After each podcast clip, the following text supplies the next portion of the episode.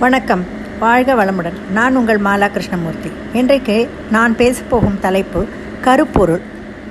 தமிழ் இலக்கியத்தில் கருப்பொருள் என்பது சொற்களினால் உணரப்படும் மூன்று பொருள் வகைகளுள் ஒன்றாகும். முதற்பொருள் உரிப்பொருள் என்பன. ஏனைய இரண்டு வகைகள் கருப்பொருள்கள் எத்தனை என்பது குறித்து தெளிவாக குறிப்பிடாத தொல்காப்பியம் தெய்வம் உணா மா மரம் புல் பறை செய்தி யாழின் பகுதி என்று எட்டு வகைகளின் பெயர்களை குறிப்பிட்டுள்ளதுடன் அவ்வகை பிரிமும் கருப்பொருளாகும் என்கிறது. இது பிற்காலத்தில் பதினாலு வகை பதினாலு என வரையறுக்கப்பட்டது.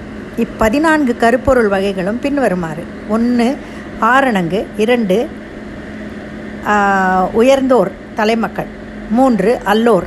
உயர்ந்தோர் அல்லாதவர் அல்லது பொதுமக்கள். நான்கு புல் அதாவது பறவை. ஐந்து விலங்கு. ஆறு ஊர்.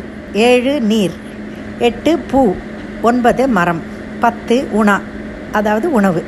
பதினொன்று பறை பன்னெண்டு யாழ் பதிமூணு பண் பதினாலு தொழில்.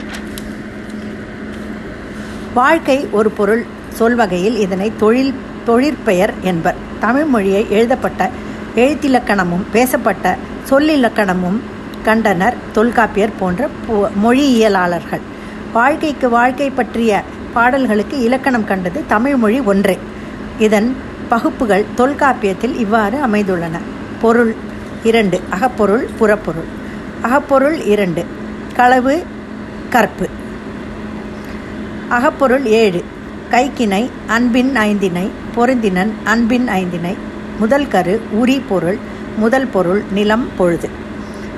நிலம் நாலு நானிலம் அதாவது பாலைக்கு நிலம் இல்லை பொழுது இரண்டு பெரும்பொழுது சிறு பொழுது ஒவ்வொன்றிலும் ஆறு பிரிவுகள் உண்டு. கருப்பொருள் எட்டு. தெய்வம் உணவு மா மரம் புண் செய் தொழில் பறை யாழின் பகுதி முதலியன முதலி முதலானவை. உரிப்பொருள் ஐந்து. புணர்தல் இருத்தல் ஊடல் இரங்கல் பிரிவு. புறப்பொருள் ஏழு.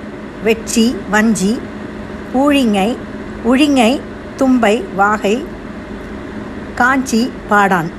அகப்பொருள் பாடல்களின் முதல் பொருள் கருப்பொருள் உரிப்பொருள் ஆகிய முப்பொருளும் பயின்று வரும்.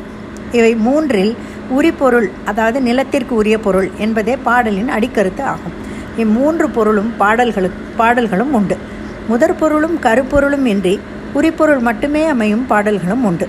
முதலும் கருவுமின்றி பாடல் அமையலாம். உரிப்பொருள்களின்றி பாடல் அமையாது. உரிப்பொருளே பாடலின் அடிப்படையாகும். திணை என்பது ஒழுக்கம் எனக்கொள்ளின் அது ஐந்திணையில் உரிப்பொருள் என்றே சிறப்பித்து சொல்லலாம். அவை குறிஞ்சியும் புணர்தலும் முல்லையும் இருத்தலும் மருதமும் ஊடலும் நெய்தலும் இரங்கலும் பாலையும் பிரிவும். உரிபொருள் அல்லன மயங்கவும் மயங்கவும் பெருமை. தொல்காப்பியர் மாறாததும் உயரியதும் மாண்பு மிக்கதாயிருந்து தமிழரின் இய இன்பியல் வாழ்வின் நிலைகளை எய்தியம்பும் பாங்கு இவ்வ இவ்வ இவ்வைந்தினை நெறிகளுக்கும் உண்டு. நன்றி வணக்கம்.